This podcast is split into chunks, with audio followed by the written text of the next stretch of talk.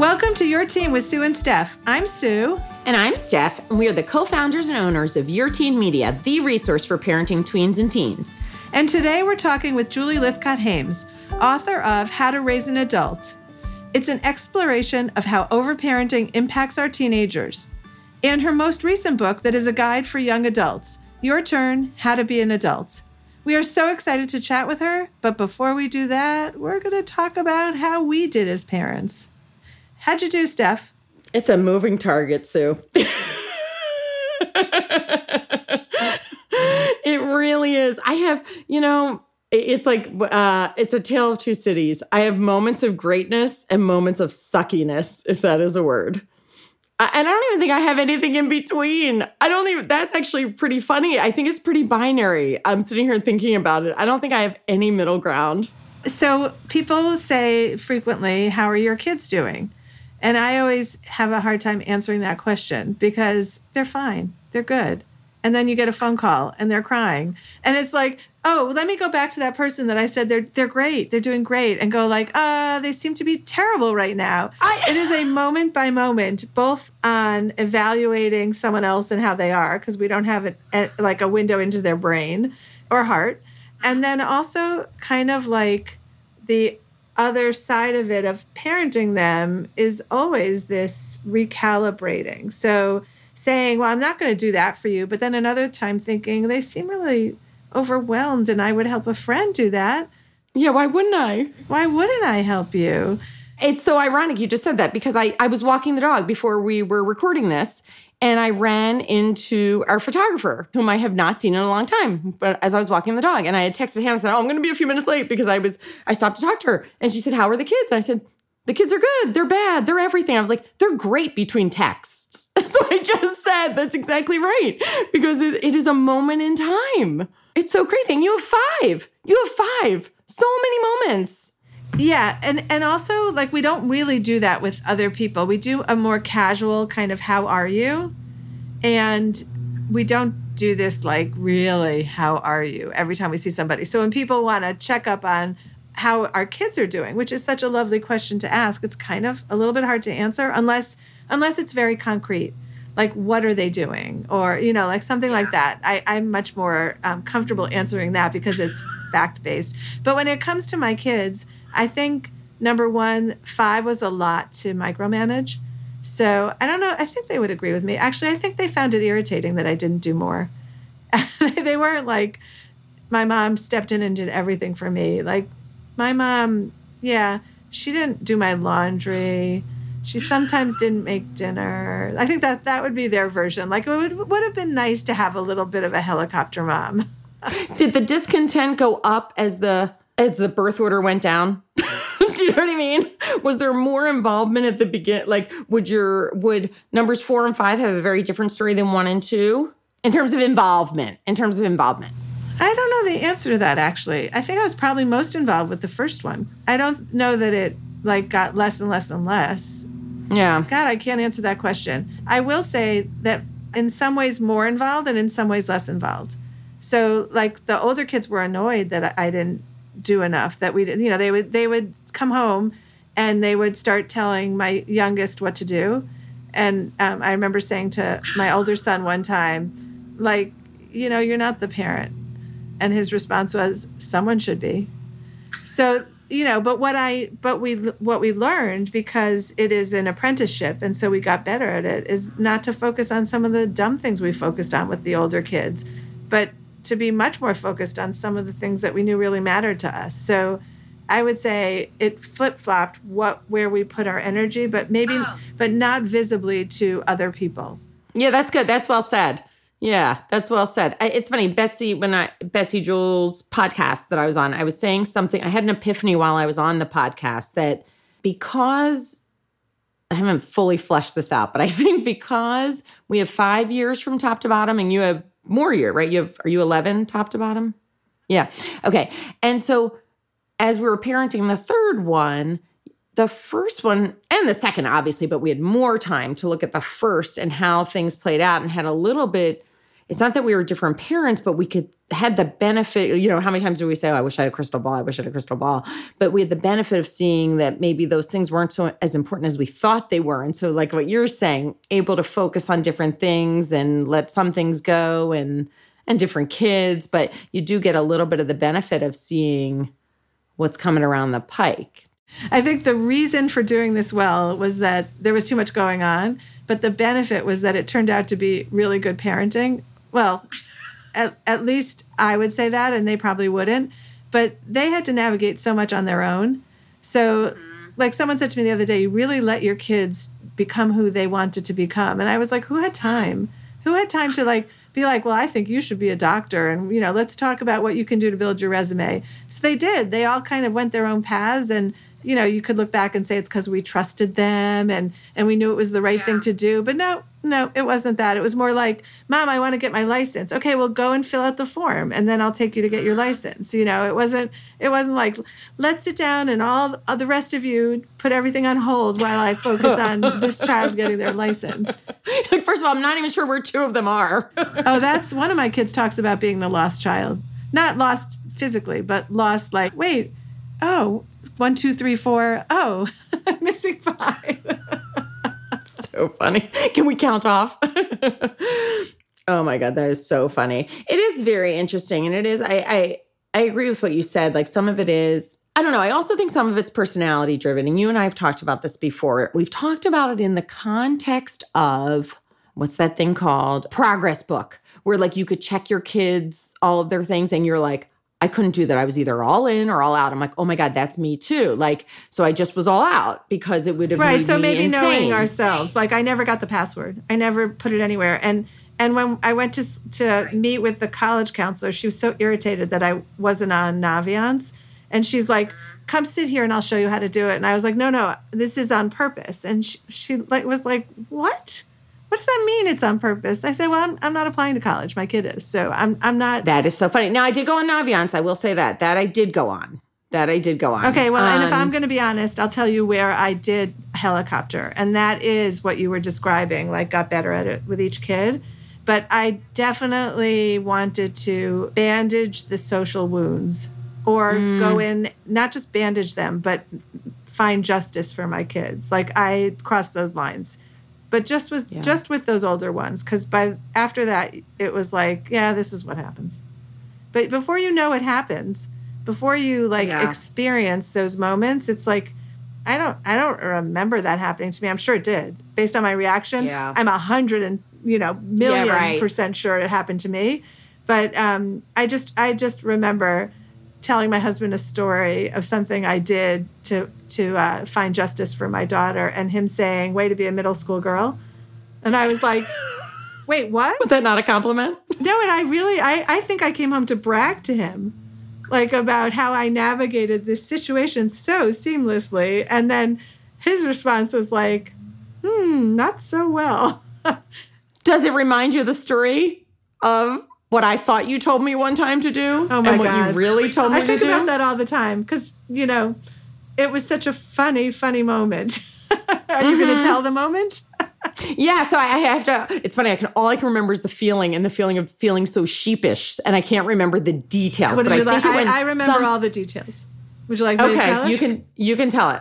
Okay, so you called up and you said this is happening with my kid and a friend, and I want to call the mom. What do you mm-hmm. think?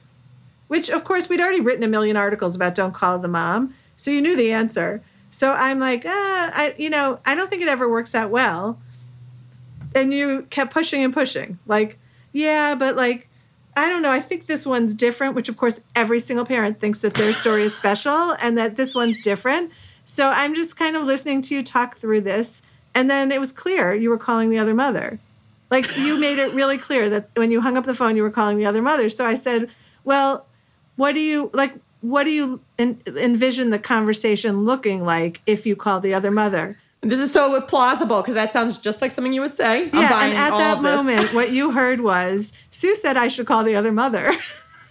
Wait, not only did I hear that, but when it all went down, Todd said to me, So why did Sue tell you to call the other mother? Because that's clearly what I told him. I know because you told me the that. story. You go like this. Exactly. Sue, it didn't go well at all. I don't know why you told me to call the mother. And I'm like, wait, what? Still goes down as one of the funnier moments. It's a great story. Okay, we did not know we were going to unearth all of these things that we needed therapy for, but here we are today, Steph. Up next is our conversation with Julie Lythcott Haims. We can't wait for you to join us.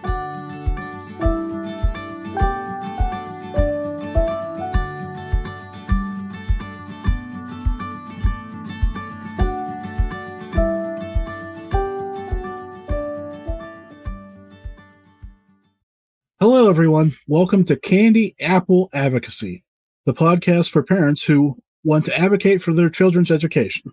I'm Jim Mallard, and I'm here with my wife, Tabby. We've been through the trenches of raising kids in the school system and know how tough it can be, but we also know how essential it is to advocate for your child and their education. That's why we started this podcast to share our experiences and insights with other parents to help them become more effective advocates for their children. On this podcast, we'll talk about everything from general education, general school advice, the school choices you have available to you, different education styles, individualized education plans, 504s, and all those key terms that you've heard but don't know what they are. We'll talk to experts. We'll also talk to parents and hear their stories. We'll share our stories with you and give you tools you need to be a strong advocate for your child and yourself. Whether you're a new parent or have been in the game for a while, we invite you to join our community. Let's advocate together. Hey, there. I'm Hannah. And I'm Audrey. We are a sister filmmaking duo and co hosts of Sleepover, Cinema, our show where we analyze the films that created the collective unconscious of the girls, gays, and theys of the late 90s and early 2000s. Princess Diaries, The Cheetah Girls, Aquamarine, Cinderella, the one starring Brandy. We haven't stopped thinking about these movies since we first saw them, and we want you to rewatch them and review them with us. Are these movies as bad as critics would have us believe? Do we even care if they are? We are always unpacking that very question on Sleepover Cinema. Check out Sleepover Cinema wherever you get your podcasts or at evergreenpodcasts.com. See you soon.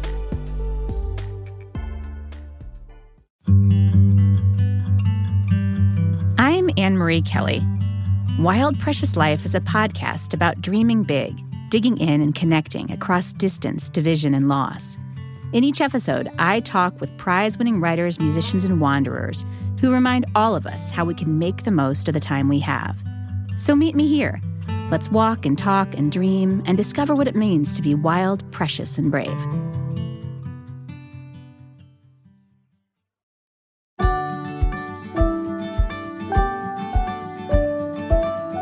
Julie Lythcott Haims is the New York Times bestselling author of the Anti Helicopter Parenting Manifesto How to Raise an Adult. Her second book is the critically acclaimed and award winning prose poetry memoir, Real American, which illustrates her experience as a Black and biracial person in white spaces. Her most recent book, Your Turn How to Be an Adult, aims to help humans lead a more authentic adulthood. Julie, thank you so much for being here with us today. Okay, so Julie, you have on your website a commitment to inclusion, and it's very specific, clearly well thought out. Can you just tell us what you mean by some of the things like write, publish, and promote inclusive books? Sure thing. So the commitment to inclusion really attends my new book, Your Turn, but is a reflection of my philosophy as a nonfiction writer. I'm a Black biracial queer person. And over these 53 years of my life, I've read way too many nonfiction books and fiction books for that matter that normalize whiteness and otherize the rest of us, normalize straightness and otherize the rest of us, basically by not listing a character's or a person's race, sexual orientation, gender, et cetera, et cetera, unless that person is non-white, non-straight, non-middle class. Okay. So I think 90% of the books I've read in my life do that. And I refuse to do that because I know what it's like to be a reader who sees that and says, well, they didn't have me in mind when they wrote this book. This book is clearly for other people. So that the commitment to inclusion partly reflects that concern and my attempt to address it. And so many works of nonfiction purport to elucidate a nonfiction subject that is for all, yet the examples are drawn from the community of white, straight, middle class, educated people, which is a group of people, but it's a narrow swath of the human community. So in this book, in telling the various stories that comprise the advice, a lot of the advice of your turn comes through stories.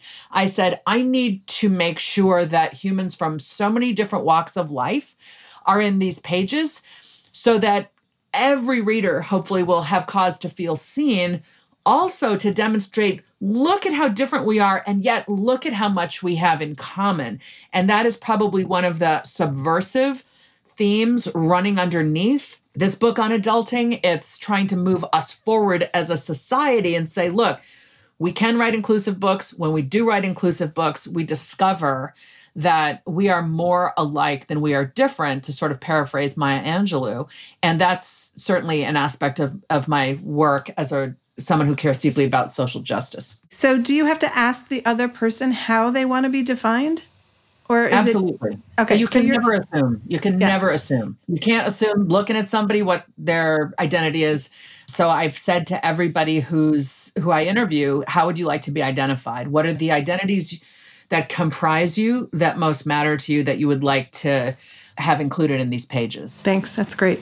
So you mentioned adulting, which is what we're talking about today. So tell our listener what it means and why now. Why are we so focused on this now? millennials began saying 15 years ago, I don't want to adult, I can't adult, adulting is hard, adulting is scary. And I'm someone whose career has largely been devoted to helping young people emerge out into their adult lives as a I was a dean at Stanford for many years. And so my heart just was beating with concern and compassion for these young people who seemed to be expressing that they felt inadequate about moving forward in their life and and this concern of theirs was in contrast to what we in Gen X felt about emerging into adulthood and what the boomers felt. I mean, the millennials were the first to say, "Wait a minute, this adulting thing, I'm not so sure." Whereas I think older folks were like, "Get me out of my parents' house." So a lot has changed, and millennials were really the first to name it. The definition of adulting is simply, in my view, the stage of life between childhood and death. If you survive childhood, you are adulting. There's nothing mysterious about it. It is an emergence out of a dependent state.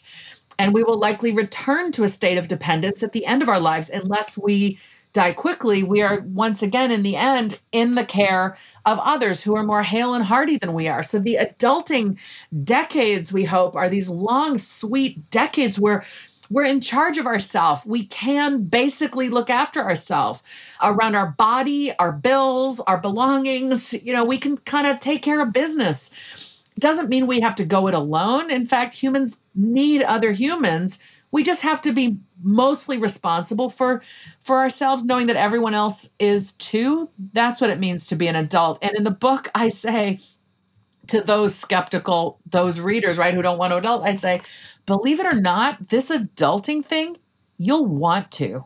And I've tried to craft a book that demonstrates that adulting is freaking awesome.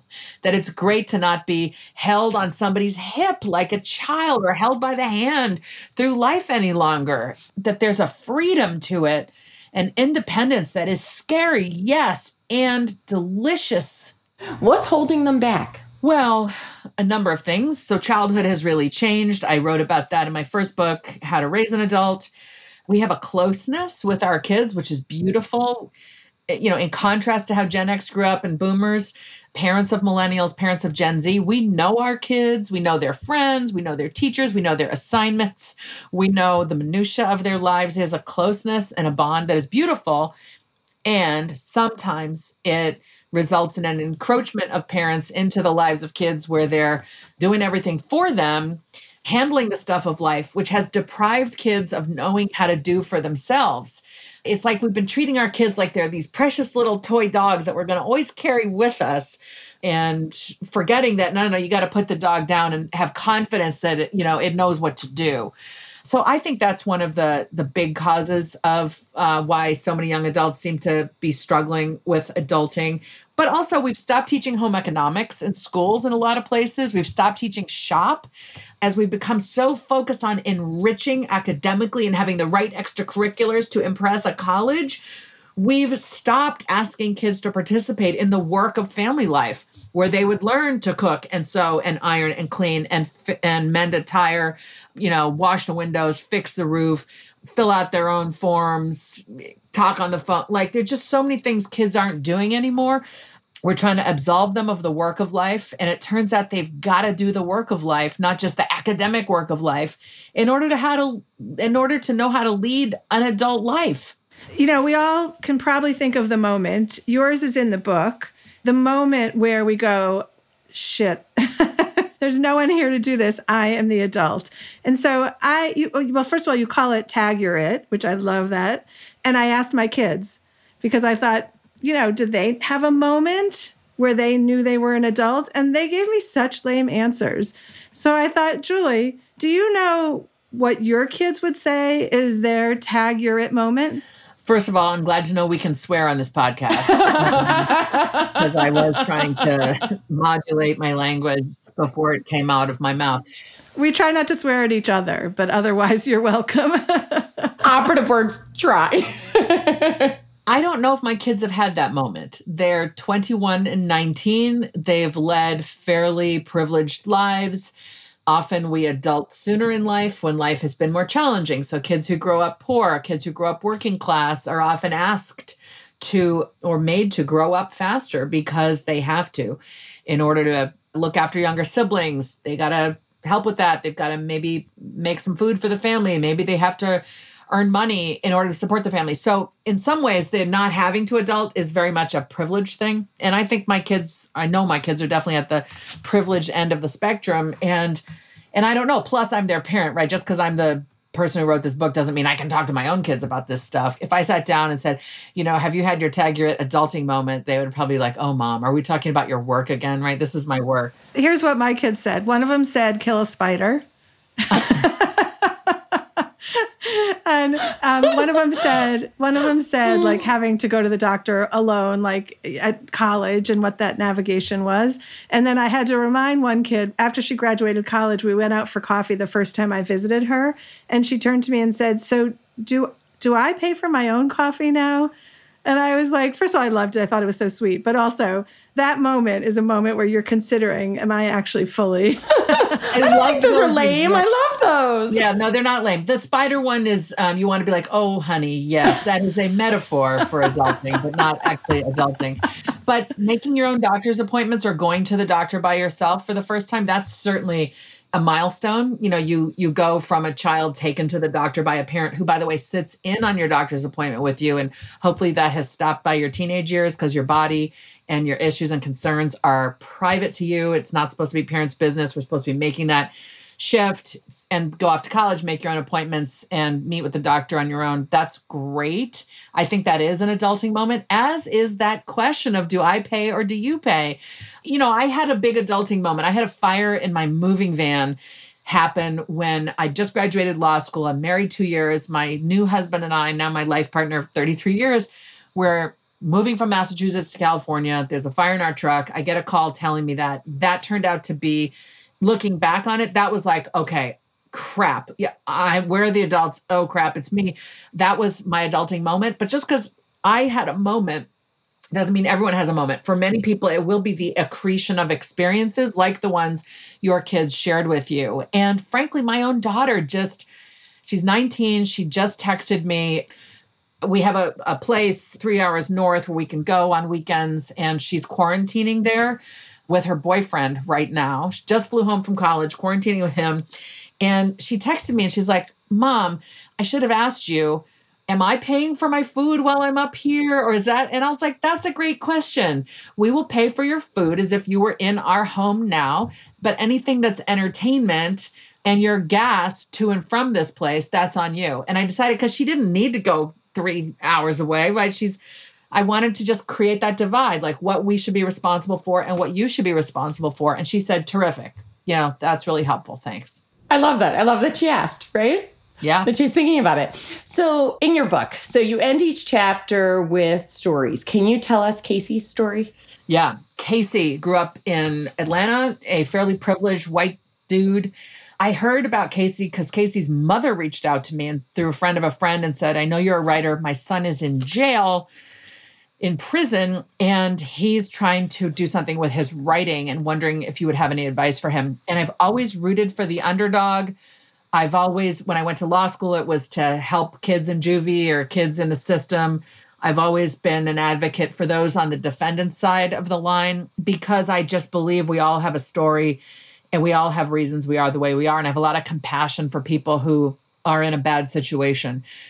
So I uh, I ended up meeting Casey over you know email and and learning about Casey. And when it came time to write this book, I thought, oh my gosh, I need Casey in this book. And Casey was uh, doing a lot of drugs in high school and selling drugs. And one day got busted and went off to prison as he was turning 18 and was in a prison with men and was terrified. And nothing terrible happened to Casey in prison. And none of the stereotypical things you might be worrying about as I say this emerge, thank goodness. And Casey at one point ended up writing up his story, his reflections on the life he had led. And he presented it at a podium to this block of men, I think 300 guys. And um, just trying to come to terms with the choices he'd made and the life he had led and the life he wanted to lead and the man he wanted to become. And he was just, he described sort of, you know, holding himself up, like shaking and crying. And when he's done, these men get to their feet and applaud. And he just felt such connection and he felt so seen. And of course, many men came to him and said, Will you help me tell my story? And many of them couldn't write. And so they couldn't, you know, he had to listen to them tell their story and then he would write it out for them. And he heard them on the phone telling their stories to their loved ones. And so it became this thing like Casey was using narrative to heal himself, to be in community with others, to help others know themselves more deeply, and to help others then share their truth with further others, which is what I'm trying to do in this book. So Casey's story is in some ways a microcosm of what the entire book is trying to be. And the more vulnerable we can be with ourselves and with each other, the more we can connect, feel less alone, more seen, more supported, and help others on their journey. Okay, so I'm just going to finish this story because in it, what struck me was how much he felt like he didn't belong as a child. He didn't belong anywhere in his adolescence. So many of the stories are about feeling like you don't belong. Is that a necessary part of growing up? Or is that something that we're just not doing well enough to make kids in high school, in college, wherever they are, feel like they belong? Because so much of the tragedy happens out of feeling like you don't belong. Yeah, I really love that you're drilling into that, Sue. I think, in my experience, belonging is something we search for externally and then ultimately find it internally. And I will tell you that once you know you belong to yourself, meaning you know who you are, you know what you want, you know which identities you're claiming, you're choosing to be in work and community where you can be cherished and respected, then you belong anywhere because you're right with yourself. So I think it takes many of us decades if ever, many don't do the work to know themselves that lovingly, but when we do, we find belonging everywhere. So I do think it's uh, a natural part of the human experience to struggle. Every kid is looking for validation from family, from peers, and so on. That's, you know, I'm not a, a psychologist, I'm not a sociologist, anthropologist. Like, I, I don't know the why behind that, but it's clearly real, right? Kids peer pressure, needing the validation of peers is something we just accept as a given fact of life. And I think that's in some ways the, you know, it's in the same bucket as belonging. We are looking to know we matter to somebody somewhere. And the struggle for that is real. And often we make terrible decisions in furtherance of belonging. And um, often we we do things we regret. And or can laugh about later, all, you know, in search of the self, ultimately, in search of the self. That was beautiful. Okay, so this one is funny. I love this one. Stop pleasing others. They have no idea who you are. So I really love that title. I love the idea behind it, but it's harder than most of us think. And uh, I'd love to hear your story. You shared it the other night about your where you wanted your daughter to go to college and how that went. Oh, right, right. Well, first I want to say you've noted a couple of my chapter headings that that have delighted you and I'm glad because I've really tried to use chapter headings as little fish hooks to be enticing like tag you're it, the terror and joy of fending for yourself, stop pleasing others, they have no idea who you are. This book purports to be about a lot of things. Other people would have written the book and give it the chapter fending for yourself or forming your work and personal identity and you know, that's the about of those two chapters, but I just tried to go for something a little bit more interesting. My daughter Avery, 19, previously mentioned, I, you know, I know a lot. like all parents, I think I have a lot of good ideas. Plus, I'm a, I'm a, I'm a former university dean, so I know a lot about university, the undergraduate experience, what makes a college experience rich and wonderful. I know it's essential to find fit and be- so that you can achieve a sense of belonging. Don't just go to the place everybody's applying to. Even if you get into that place that's on everybody's list, you know, ask your gut, am I going to thrive there? Can I be myself there? Um, doesn't matter how high a place is ranked. If you don't feel like you can be you there, go running in the opposite direction. So I have a lot of opinions about this subject, have counseled thousands of other people's kids about this. And so my own kids coming up in the process, I want to, of course, help them and steer them toward what I think is the right fit for my children. I yes, I realize the irony. I had already done a pretty good job of steering my son toward the small liberal arts college I thought was perfect for him, which turned out not to be but he didn't know that until two years in. And so he is anyway. So there's that. So I've, my track record is like zero and one. And then with baby girl, I am certain my daughter, who's an artist who cares so deeply and passionately about fairness and justice, uh, just calls it out. I mean, just I'm sure she should go to Oberlin. I love Oberlin. It's one of those wonderful small liberal arts colleges. It's in Ohio one of my siblings went there years ago, was actually on the board of trustees for a while. So I thought we might have an in there, right? So I'm like, but that, that was just sort of icing on the cake. So I'm starting to tell Avery about Oberlin. And finally, I I have this look on my face one day where I'm like, so Avery, you know, I was I I was thinking da da da, and she's like, are you going to tell me about Oberlin again? Because apparently I by now had this Oberlin face, which is like the face I wear when I'm going to try to tell about Oberlin. So she basically put her hand up and said, like, stop, I'm not going to apply to Oberlin. So then, as I'm giving my How to Raise an Adult keynote talks at schools around the country, which is, you know, a big part of my work, I start telling the story. And then I say to people, so if somebody here in the audience wouldn't mind giving my daughter a call and telling her about Oberlin, I'd really appreciate it. Because I do think it would be a great place for her. And she just won't listen to me. Well, this story now has a footnote. She just finished her sophomore year, not at Oberlin. And you know what she said to me? You know what, mom? I've been learning about Oberlin.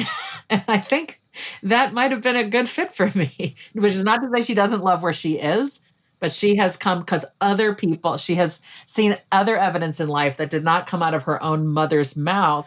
So, Julie, Julie, what's your takeaway from this? be much more subtle when you're trying to give your kids advice. Like I should have just, you know what I should have done? I should have been like, oh my God, Oberlin, I would never want a kid of mine to go there. You know what doesn't go together though? Parenting and subtlety. I know. It just doesn't. You know doesn't. what? I joined the Mormon church to rebel against my family. So I full well know this is um, something I have written about in, in my second book. I came from this liberal family, very, very liberal you couldn't be liberal enough. And I was like the model child who always got the straight A's. All my older siblings were dealing with issues that, you know, were, you know, very struggles in life, but somehow I was like the youngest and things appeared to be fine for me. And my, uh, I, I was dating this dude who was Mormon and in my all white high school. I'm black and biracial, and I'm the only kid of color in 1200 kid school. And I fall in love with this guy. He falls in love with me. We are transgressing the norms of both of our families by being together. And you know, Mormonism is a is a religion that is is not just sort of one hour on a Sunday. It's a it's a life, a lifestyle, a way of being. And so they were inviting me to go to church or go to these things, and my parents were alarmed because they were like. Mormons haven't accepted black people to be priests until five years ago. Like, don't do it. And the more my parents said, don't, don't, don't, I was like, try and stop me. Try and stop me. So I know that kids want agency and want to be able to make their own decisions. You try to clamp down, they're going to say, boop, watch me do this. That is precisely what I did. So I tried to parent differently. I tried to sort of hold them gently so they wouldn't feel the need to like rebel. But my manner of parenting, other than like this, please go to Oberlin, I've been fairly soft with my advice. I think, you know, I I didn't get it right. It's hard when it's your expertise, right? Like everyone else is asking for your advice, and then you got to say, I won't give it here.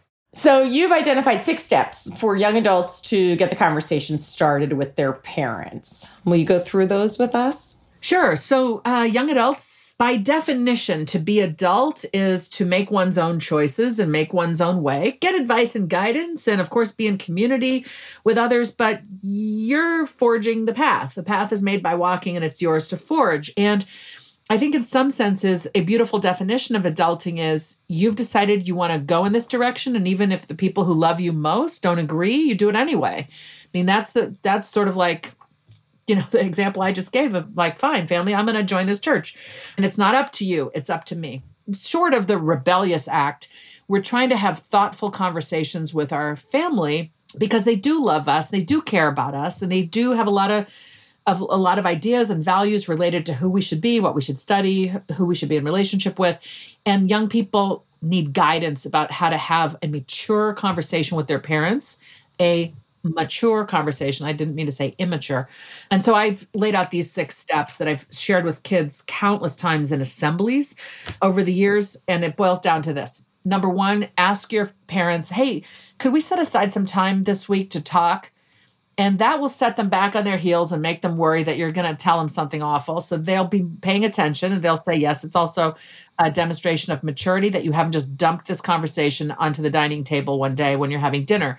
So you're asking for time. Then you're sitting down at the appointed time and you begin by offering respect and praise and love, whatever language your family uses around that concept, use it. If you say love in your family, like I love you, I know you love me. Thank you so much for, you know, all you've done, right? Or I respect you. I know you've always wanted the best for me. You've raised me with great values. Whatever the kid can offer by way of praise to the parents, they should do. So it's ask for time, offer praise. Step 3, frame the subject. Parents, I'd like to talk with you about fill in the blank. You know, what I'm going to major in, what school I'm going to go to, what I'm going to do for work after I graduate, you know, which graduate school I'm going to attend, you know, who who I'm interested in dating, whatever the subject might be, frame it and say to the parents, I'd like you to go first because I really want to know what you think about these things and then I'd like to share what what I've been thinking. So that's step 3. Step 4, the parent goes and tells you know what they think and we've always known or we've always wanted or we've always talked about or you can do anything honey but we just want you know whatever the parent's going to say number five the kid actively listens reflect back to the parents what they've heard without judgment without defensiveness and say to the parent did i get that right? Did i did i miss anything? And then finally step six is where the kid begins to share their own thoughts on this subject. You got to go through steps one through five to create the container into which step six, the kid's own opinions about what the kid wants to do with their life, can be poured. By going through steps one through five, the kid has greatly enhanced the likelihood that the parents will listen, that they're they've slowed down enough, they're paying attention, they've had all of this stuff kind of set the tone and the context. It's all been respectful, quite mature. Even if the parents don't understand it, don't agree with it, da da da they can't help but feel, wow, you know, this is important to my kid. They've been so mature. I'm impressed with how they handled it. All of which are more likely to get the parents more on board than they would have otherwise been. Is there, I want to throw in one, Sue, that wasn't on here. Is there one particular step where you see young adults trip getting tripped up repeatedly out of your six steps? I don't ever see this in person, right? I don't, so I, I can't answer it from that perspective. I imagine the first step of how to initiate the conversation is quite a stumbling block. Because it is different from, if you think about it, it's really a reframe of the parent child relationship. Often it's parents who are saying, we need to have a talk, you know, and it's the kid who's on the defensive, like, You read my mind. I was thinking that as you said it. and that is why it ends up being this tremendous demonstration of maturity because the kid is saying essentially, I am old enough now. I am at an age and stage where I can ask you for time and tell you I have something on my mind. We need to talk. Okay, so it's a role reversal in other ways too, because for 14 years, when I've said something to my kids, they've said to me, Oh my God, who did you talk to today? What book did you read today? So Right. now kids are going to do this, and the parents are going to go, Did you read your turn? I read it too. I know what's coming. Uh, okay, so there are so many really captivating stories in your book. Does one stand out for you? So many do for different reasons. So I think, as I've said, I'm an African American, black biracial person, and I have always intended that this book would be deeply inclusive of so many different walks of life, as we've already discussed. And there is a person toward the back of the book in my chapter on Unleash Your Superpowers, Mindfulness, Kindness, and Gratitude. And his advice or how he lives his life in furtherance of that is there. But he's also in the prior chapter, How to Cope When the Shit Hits the Fan, because he's a when he was a young black male on a predominantly white college campus. He was at a frat party. A fight broke out. Somebody called the cops. And when the police came, they surrounded only him as if he was the problem. And they had their guns drawn on him. And he was an undergraduate in college. And that's a circumstance that he endured and had to process and deal with and learn from and ultimately heal himself from. I have that story in this book because it's not a unique story. And unfortunately, there are a whole lot of folks who, on the basis of their externally perceivable identities, can be mistreated in the world. And that's something a human has to deal with, particularly as they become more adult. If you wear a body that others perceive as a threat, you got to know how to deal with that and how to heal yourself from those situations when they happen. So, you know, is this book about Black Lives Matter? No, it's about all lives matter. But I'm trying to pr- prove that in order for all lives to matter, we got to put all lives on these pages. The book opens with a story from Appalachia, a white kid raised by a mother addicted to opioids. And that's another story ripped from the headlines, if you will.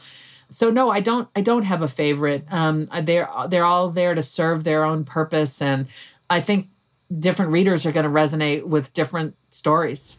So if you could only pick one chapter from the book, which one would you pick to tell someone to read? They only had time to read one. I reject the premise. right? I mean, you wouldn't say that about a novel, right? Okay, which chapter are you going to read? So, as the author, I'm going to reject that out hand, out of hand, you know, just like no. That I would say that's a dumb idea. Don't do that. But I will say this. So I would then be thoughtful and say, you know, if I knew anything about the person, I might say, well, look, I know you have really been dealing with a lot in terms of understanding how your mind and body work and just knowing that self and and validating what you deal with. And chapter 9 take good care of yourself is really going to I think hold that mirror up to you in a loving way and help you like rooting for you to continually know and accept and handle and manage and support that self if it was somebody who's like i you know i'm from a family of dancers and doggone it i want to go to law school and i'm tired of these artists telling me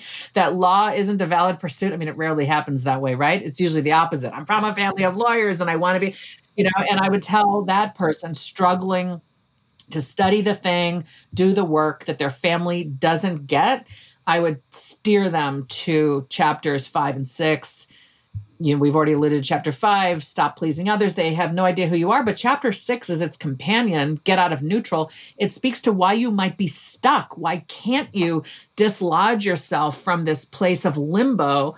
And so, you know, I would recommend that. So it really does depend on the person. To another person, I would say, you know what?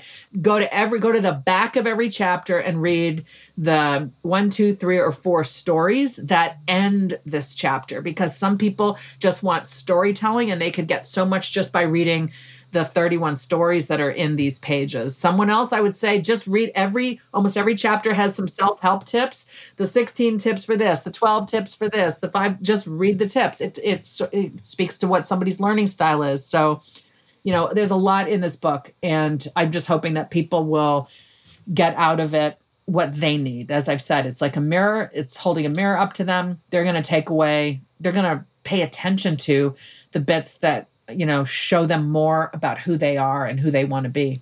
Oh, that's well said. All right, so we're going to end with the question that we ask all of our guests What is the biggest myth about raising teenagers? I don't know. I love teenagers so much. I think the biggest myth is that they're arrogant, obnoxious, um, manipulating us, problem, all that negative stuff. I just know that a teen in our society is desperate for conversation that makes them feel seen. Too often, it's like, you know, how many APs do you have? Are you taking the SAT or the ACT? Are you applying early? It's treating them as if these very private things, their academic transactions and outcomes, are our business. And it's treating them as if that's all we care about. But if you can sit down with a teen who you haven't seen in a while, like your niece or nephew or nibbling or your um, best friend's kid or, you know, a neighbor's kid or your own kid. It's hardest with our own kids, right? But if you can sit down and just casually in body language and look on your face, say, hey, you know, it's so good to see you. What's good in your life these days? And look and lean in with your spirit, you know, and pause that will be a delicious offering for a kid. And in my experience, more often than not, and this happens to me, I go to people's houses and I have conversations like this, and the parents are nearby and they're like, How did you do that? What were you doing? Like, I can't believe she stayed and hung out with you for 45 minutes, right? And I try to say, and it's hard if it's a friend because I don't want to critique them, but I'm like, I'm trying to treat your kid like a human being you know whereas when i came into your when your kid came home you were like have you started your homework? When are you going to do your homework? How much homework? You're like stop. Shut up. Talking about that stuff act like your kid is a human being you actually respect and are curious to know more about and watch how your teenager will open up like the most beautiful blossom to you all right, Julie Lythcott Haims. I feel like we could do another few hours with you and still not run out of things to talk about. Thank you so much for being here with us. Well, I love who you are. I love your teen. I appreciate being on this journey with you to help parents better support their kids. I mean, that's, we all want our kids to be healthy, thriving adults one day. And I appreciate your work in that regard. And thanks for having me on the podcast.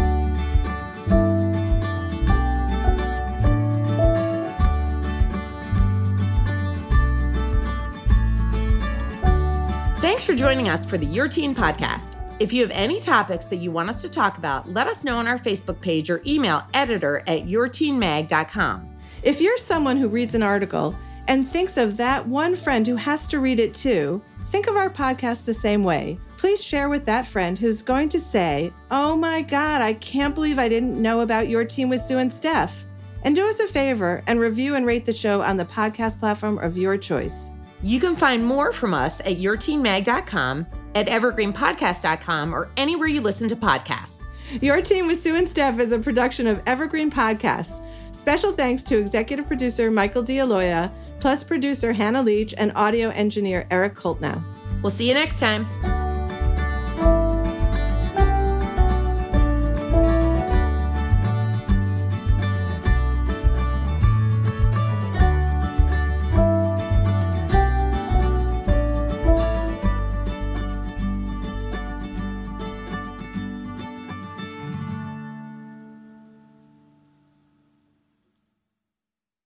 Hi, my name is Sarah, and I want to tell you about my podcast called Can I Offer You Some Feedback? I'm a business consultant and executive coach with over 20 years' experience in change management, leadership development, and naturally providing feedback to high performers. My podcast is for those of you who have a complicated relationship with feedback, whether giving, receiving, avoiding, or seeking, feedback is essential for our development. In each episode, you'll hear from real people across industries with their ideas, perspectives, and best practices on feedback.